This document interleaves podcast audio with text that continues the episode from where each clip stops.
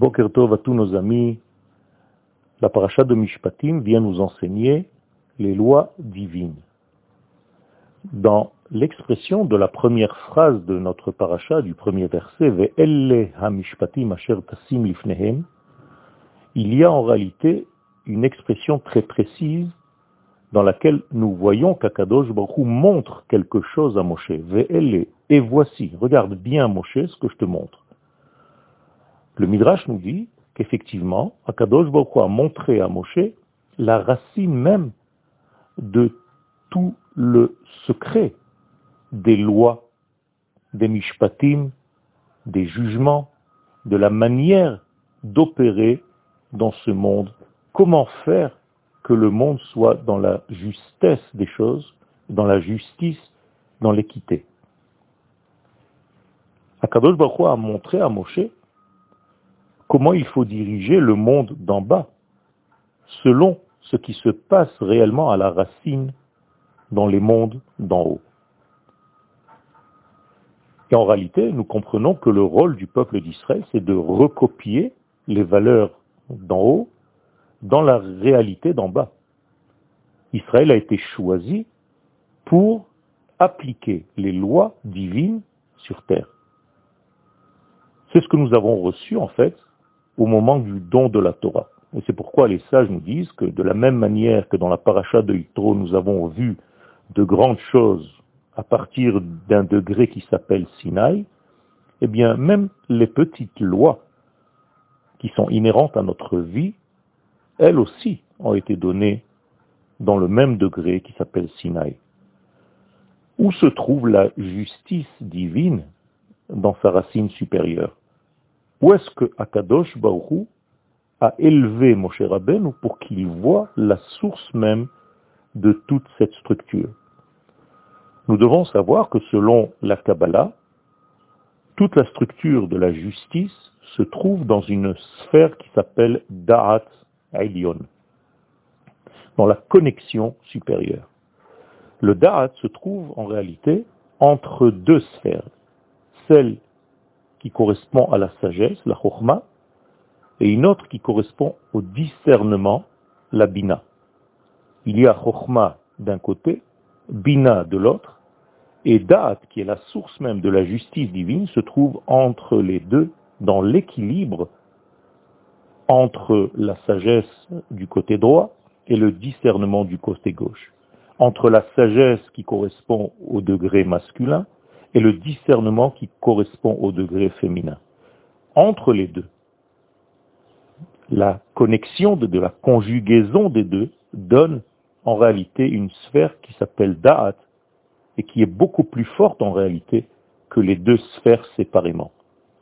La Chokhmah et la Bina, ensemble, donne la racine même de la justice divine, et cette justice divine coule le long d'un canal jusqu'à son arrivée à la dernière sphère de toutes les sphères, on l'appelle la malchoute, et depuis cette malchoute, cette justice divine descend et passe à l'intérieur même du peuple d'Israël.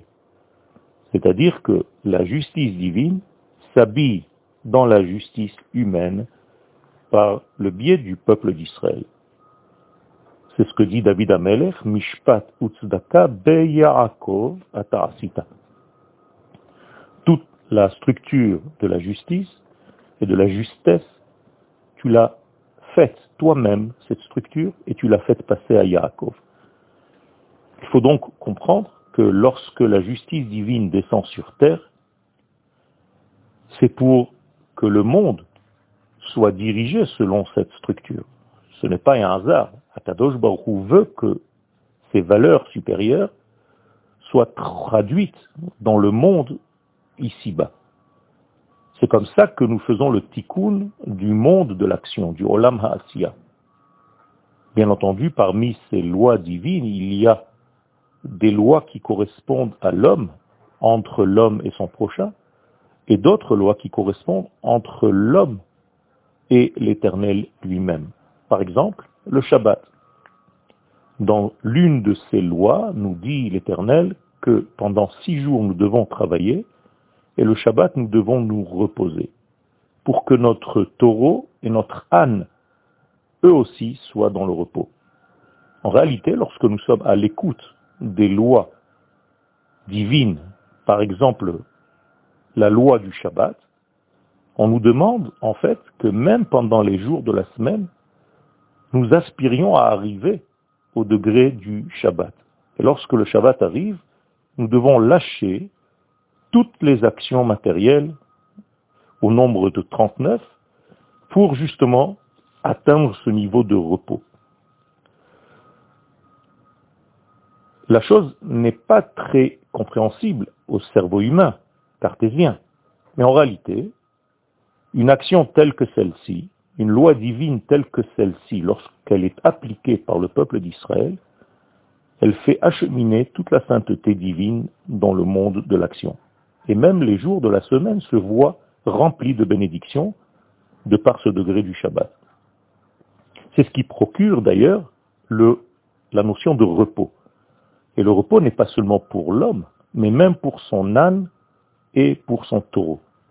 Qui sont l'âne et le taureau Ce sont des expressions de la Torah, pas seulement pour l'âne que j'ai dans mon jardin, ou du taureau qui est dans mon champ, mais de toutes les forces matérielles qui sont en moi. Le chamor et le shor représentent la force, la puissance de l'homme, le monde animal qui est à l'intérieur de l'homme.